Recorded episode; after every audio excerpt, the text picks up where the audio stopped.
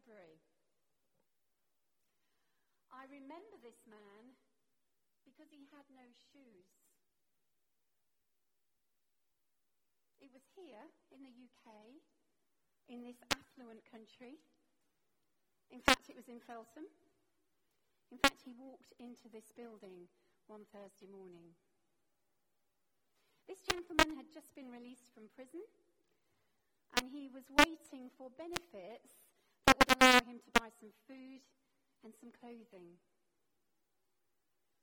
He was actually wearing a really ancient pair of beach shoes made of canvas, completely worn out. They'd actually disappeared at the back, and no socks. Did you hear me say this was February? But he came into storehouse. He'd heard there were people there who could help him. And we were able to give him a pair of new size 11 shoes. And we had a rummage around, and we found some socks, and then we found a spare pair of socks for him to take away, and he was able to walk out of here with new shoes and socks. Just one of the many little stories of transformation that come out of our storehouse ministry. Well, I say little. if it was you who had no shoes in the middle of winter, you might think that was quite a big story, I think. How do we react when we hear stories like that? People speak of there being a basic truth, an intuition that we all have that things are not really quite as they should be. When we look around, we see that the world is broken in so many ways, when surely it should be beautiful. And maybe when we look at ourselves and our own lives as well, if we're honest, we feel the same way about some aspects of maybe our character. Or maybe we look at our relationships and we see how they are broken in some ways. Surely life could be better. Couldn't it be so much more fulfilling? Well, this morning we're going to look at the Bible. And you know, the Bible is full of stories of change, change lives. So when you read the Bible, you can read about a coward who becomes a great warrior. You can read about a hesitant public speaker who becomes an inspirational leader. You'll see slaves who find freedom. And you'll find stories about scared, disloyal disciples who go on to be the pillars of the early church. You see, what happens is when people encounter God, they are transformed. And today we have one of those great transformation stories. It's a story of a man called Zacchaeus. And we're going to read it together. If you have your Bible, do turn with me now to Luke chapter 19. We're going to start reading at the beginning of that chapter. If you don't have a Bible, the slides, are the slides will give you all the words for the text that I'm going to read.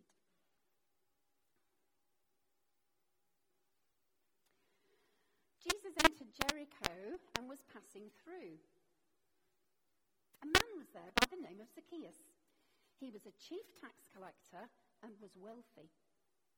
He wanted to see who Jesus was, but because he was short, he couldn't see over the crowd. So he ran ahead and he climbed a sycamore fig tree to see him, since Jesus was coming that way. When Jesus reached the spot, he looked up and said to him, Zacchaeus, come down immediately. I must stay at your house today. So he came down at once and welcomed him gladly. All the people saw this and began to mutter, He's gone to be the guest of a sinner. But Zacchaeus stood up and said to the Lord, Look, Lord, here and now I give half of my possessions to the poor. And if I've cheated anybody out of anything, I will pay back four times the amount. Jesus said to him, Today salvation has come to this house, because this man too is the son of Abraham. For the Son of Man came to seek and to save the lost. So, all that we know about Zacchaeus at the beginning of this story is summed up in his job title. He's a wealthy chief tax collector, we're told. Now, if you were to meet a tax collector today, at the end of the service, exchanging pleasantries, you ask them what they do for a living, you might be tempted to make a little joke about their job. That would be unkind, but I can understand the temptation to do that. Back in Jesus' day, it wasn't funny. Tax collectors were known for cheating by taking more from their fellow Jews than they ought to. Worked for the occupying forces, they worked for the Romans. So they were not popular people. And this Zacchaeus, well, he's a chief tax collector. So he's likely got even wealthier because he has a whole rank of tax collectors reporting into him, so he can rake off an extra commission from them. He would have been hated by his neighbours he would have been ostracized from the society around him. So not well with Zacchaeus. But this is a story of change. So we fast forward to the end of the story, and this is what we see. Zacchaeus has been transformed into a generous man, dispensing justice and compassion. There's nothing outwardly to see. There's no physical change. He is still a short man. But there's nothing wrong with being short. But there's been an internal change. And we see the evidence of that change in this generosity that we read about in verse 8. He gives away half his possessions to the poor. And then he admits to his past theft. And he says, I'll pay back four times any amount that I have cheated people out of. That is a dramatic transformation, isn't it? What on earth has happened here?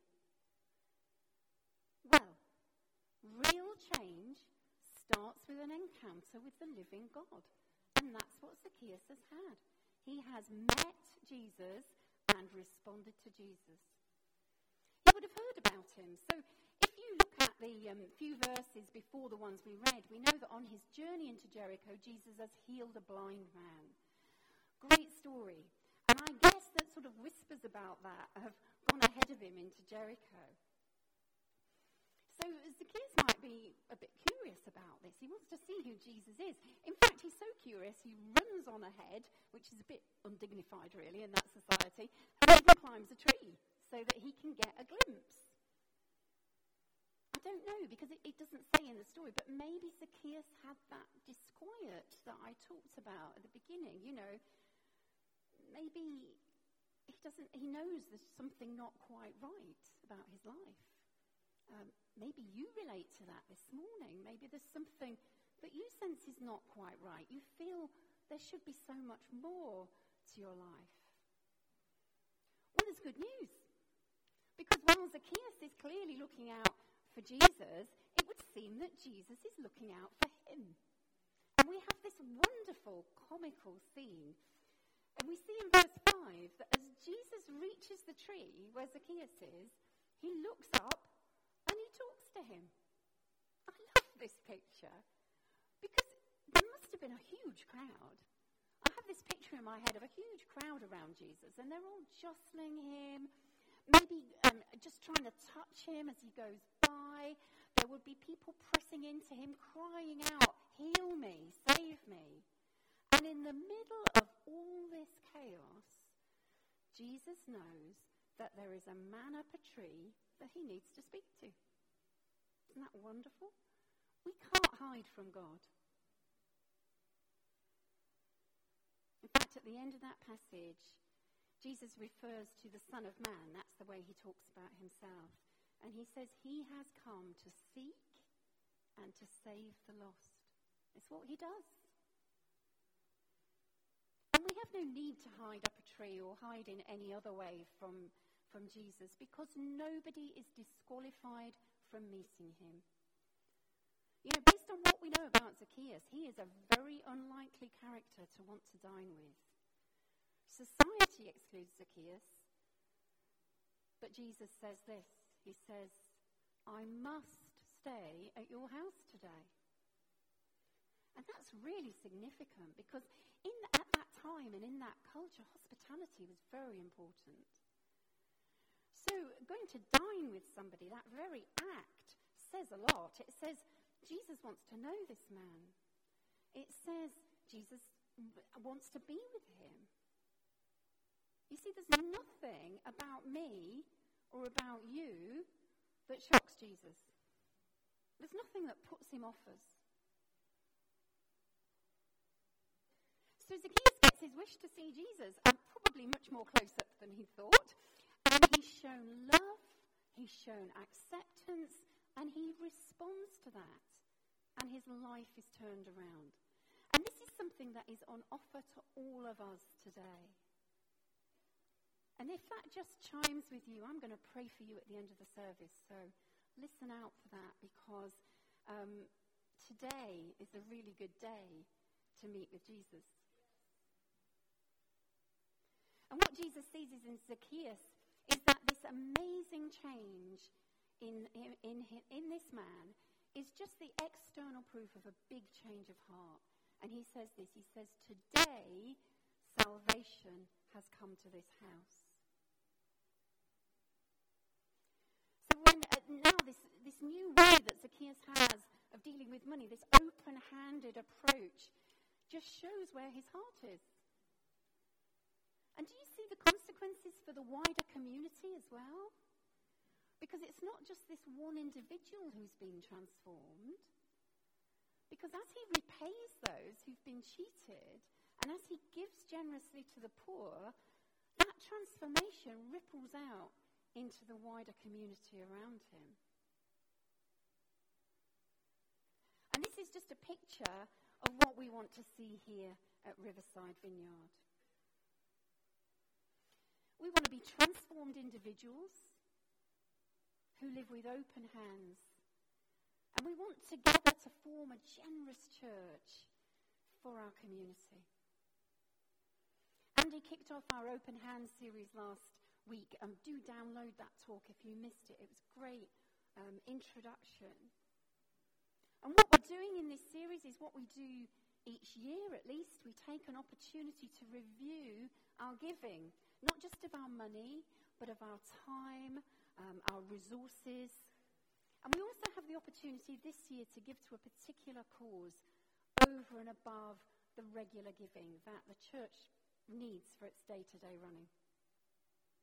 So I'm going to take a few minutes now, if I may, just to give you an overview of what we're specifically raising funds for this year. Now, I know you are going to be excited, okay? Thank you. Hannington and I are very excited about this. First thing that we're raising funds for is we want to replace the windows in, our, in the rooms upstairs and downstairs that are mostly used by our youth and by our children. This is what they currently look like. They're old. They're ugly. They are not energy efficient. And they are extremely difficult to open and close, especially if, like me, you were about the same height as Zacchaeus. It's almost impossible. You know, this is one of the few parts of the building where we have not yet been able to upgrade the windows. Maybe you never go to that, um, those rooms. Um, some of us, I know, don't have an awful lot of reason, really, often to go through the double doors by the cafe. But let me tell you, the whole of the building is not as sparkly and new as our lovely foyer and the rooms above it, and indeed this auditorium. This is what we want those windows to look like. Our young people are a vital part of this church, aren't they? And we want them to have nicer, more energy efficient surroundings. So that's number one. Secondly, we have an even bigger project. And that is going to transform the remainder of the ground floor of the building um, at the back of where you're all sitting this morning. That's where our storehouse ministry is. I've already alluded to it at the beginning. Um, we provide food, clothing, um, and children's equipment like buggies and cots to families in our community who find themselves in need. And sometimes adults without shoes, visitors as well. We have a vision to transform the way that Storehouse operates. And I want to illustrate that by showing you what happens now when someone comes to Storehouse, if I may. Now, we do our level best. When somebody comes in needing food for their families, we do our best to give them the sort of things that they want and that they're going to eat. So we'll ask them, do you need pasta? Um, what kind of cereal do you prefer? Um, I'm going to give you some soup. What flavour would you like? Do you drink tea? Do you drink coffee? We ask those sort of questions, but at the end of the day, the way it works is one of our wonderful helpers goes off into our beautifully arranged storeroom, selects things off the shelves, and then brings food for the client. There'd usually be more than one bag, but this one's heavy enough. and that's great. And we present that, and, and of course, people are grateful. And they are truly blessed by that. But maybe, maybe your children only eat Heinz baked beans. I share that preference myself. Maybe they're going through a thing of not eating curly pasta at the moment. Do you, do you know any children like that? Spaghetti would have been a bit more helpful. Pineapple, that's really nice. But we had pineapple last time. So peaches would have made a change. You know, it's, it's great. It's great what we do, but it could be better. And then if somebody comes in for clothing, what we do is we bring a box like this, or boxes out, depending on the age and the gender of the child. So I think this says girls six to eight years tops. Now, these are um, lovely quality clothing. They have been lovingly sorted and washed and beautifully folded in this box. But the only way for people to choose the right size and the right colour and the right style is to rummage. Like this. You know, last time I shopped in TK Maxx, it was better than that. It's not ideal. It's not ideal. We want to make the storehouse experience more like normal shopping. We already did this with our, our lovely toy store a couple of years ago, and our vision is to transform the rest of the space so that we can provide a similar experience for food and for clothing. But Hannah Golding, who heads up this ministry, can explain it so much better than me. So we're going to watch a short film that sets out the vision. Welcome to Storehouse. Storehouse is our compassion ministry here at Riverside Vineyard, and we work with some of the most vulnerable families and individuals in the area, giving them food, clothing, equipment, baby packs, and we run a cafe on a Thursday morning, giving them breakfast, a hot drink, and somebody to talk to. We work with hundreds of referrers around the local area, referring families that they know are most in need. The storehouse isn't something that's just been running for a few years. Storehouse started over 30 years ago and it began with a bucket at the back of church. Storehouse, as a compassion ministry, has always been central to who Riverside Vineyard are as a church. In fact, it's a part of our DNA. In recent years, we have seen a huge increase in the number of clients that are in need And as part of our vision statement, we know that God cares deeply for those in need.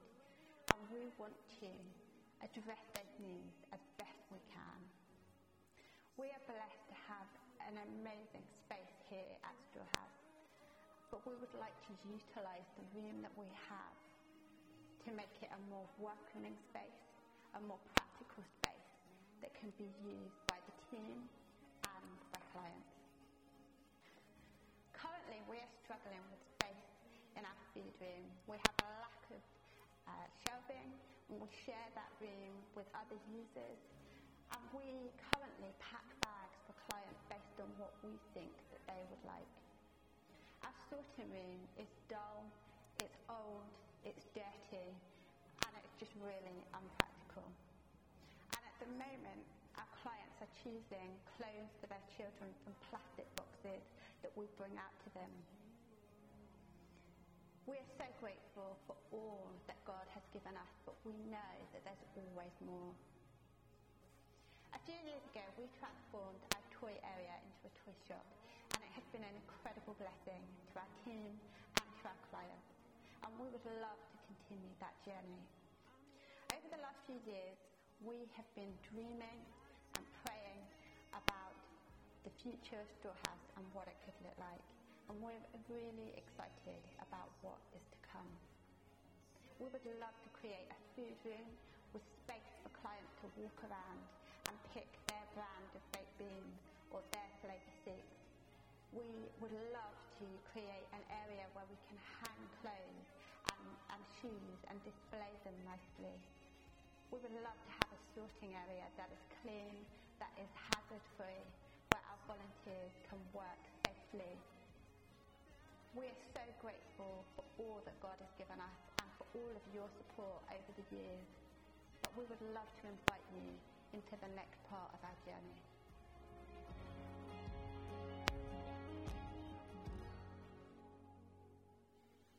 Thank you to the wonderful Elliot who put that great film together for us. You excited?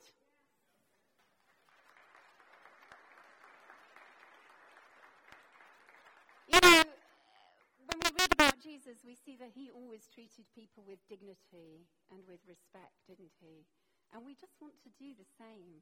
It would be so much more dignified to take a basket around an area like that and choose like in a normal shop, wouldn't it? There was a, a food bank set out like this on the One Show this week, I'm told. Um, so maybe look at that on catch up. Um, obviously, we had the idea first, but it shows that um, this is a good idea that's being adopted by others.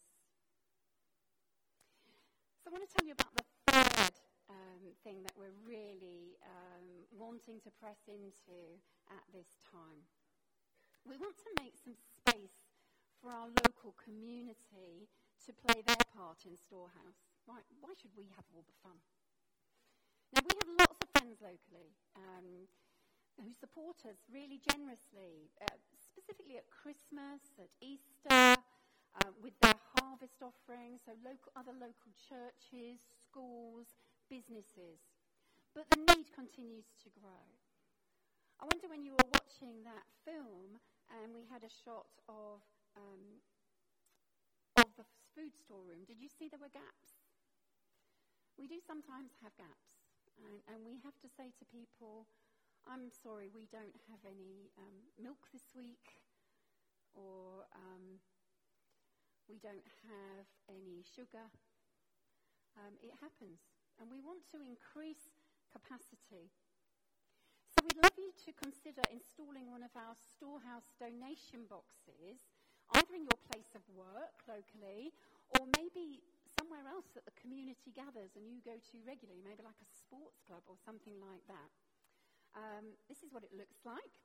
The idea is that your colleagues donate non, non-perishable food, and your role is to publicise that and volunteer to make sure when it's full, the donations um, get to, to us here. Now, in my experience, businesses are generally crying out for opportunities to show that they are investing in their local communities. So we hope that this idea will be welcomed um, by them. So if you work locally, if you think that you could get involved in this way, then um, tick the box on the form that got sent out with the leaflets we were talking about last week. This is the leaflet. Um, many of you I know picked one of these up last week. They were in envelopes at the back. I know that many more of you have received one of these in the post during the week. If you don't have one yet, then we have them at the welcome point. So do take one before you leave so that you can read more about what we've been talking about over the last couple of weeks. So, what are we asking you to do? We're asking you, first of all, to read this And then to review your finances. If you want to think more about um, money, because the Bible says an awful lot about money, Jesus thought it was a very important topic. And that's one reason why we've put together this little leaflet that's available at either side of the auditorium. It's called Generous Giving. What does the Bible say about money? So you can have a look at that and read what we think about tithing, what we think about um, giving to your local church as the first priority when it comes to your giving, all sorts of issues like that. It's really helpful. And then after you've done that, we'd ask you to pray. We need to pray. And then listen to what God is saying to you and act upon that. So, what is God saying to you about your regular giving? Maybe your circumstances have changed since you last set up a standing order. And what is He prompting you to give over and above this to the projects that I've been talking about this morning? Calling it the open hand church centre development. That's what I mean when, uh, that's what we talk about when we mean those three prod specific projects that I outlined. We actually have a budget for the two projects that involve building work. We have a, um, an ambitious budget of £75,000. But it is truly a wonderful vision. And then finally, fill in the response card that comes with the leaflet that looks like this. Somebody has already done that this morning and handed it in, so well done them. Um, but you can bring it along with you to next week's service. Um, if you're not going to be here next week on the 19th of May, then you can uh, send it to the office another time. This is a big opportunity for us to open our hands. If you were here last week, then Andy read us the story of somebody else who met Jesus, just like Zacchaeus did. It was a story about a young man who, like Zacchaeus, was wealthy. He met Jesus, but he was put off when Jesus told him to give away his wealth. And if you remember in that story, it says he went away sad. And we con- can contrast that with Zacchaeus' response. Because we read this morning that Zacchaeus welcomed Jesus gladly. We have the free choice to walk away or to respond like Zacchaeus. But you know, when we are willing to meet with Jesus, to allow him to transform us into people who live life with open hands, then what happens is we can release more transformation beyond ourselves out into the wider community. So we up for that? Yeah? That's a couple of us. That's nice. It starts with us as individuals, just like it started with Zacchaeus. If I go back to where I started, most of us recognize that there's a need for change as we look around us, as we look into our own lives, things that are not quite right. And this transformation that we've been talking about, you know, it's on offer to all of us. It's what Jesus is all about. And there are some people here this morning, and Jesus is saying to you, today I have to stay at your house. He doesn't mean literally he's coming back for lunch. But there's an urgency to his invitation. Today is always a good day to decide to meet with and to respond to Jesus. Don't put it.